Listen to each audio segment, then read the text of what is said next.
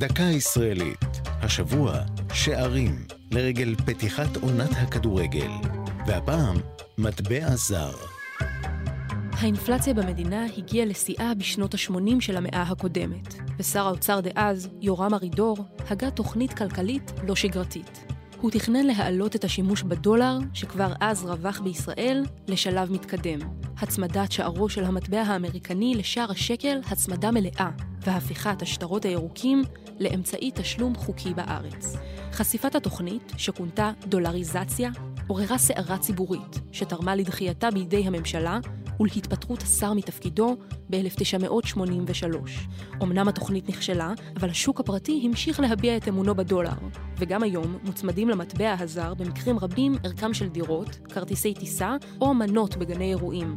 זאת חרף תיקון לחוק הגנת הצרכן, שנכנס לתוקף בשנת 2002 ואוסר הצגת מחירים במטבע זר.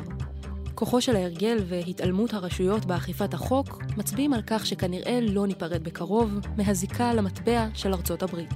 זו הייתה דקה ישראלית על שערים ומטבע זר. כתבה יובל שילר, ייעוץ הפרופסור צבי אקשטיין, הגישה ענבר פייבל.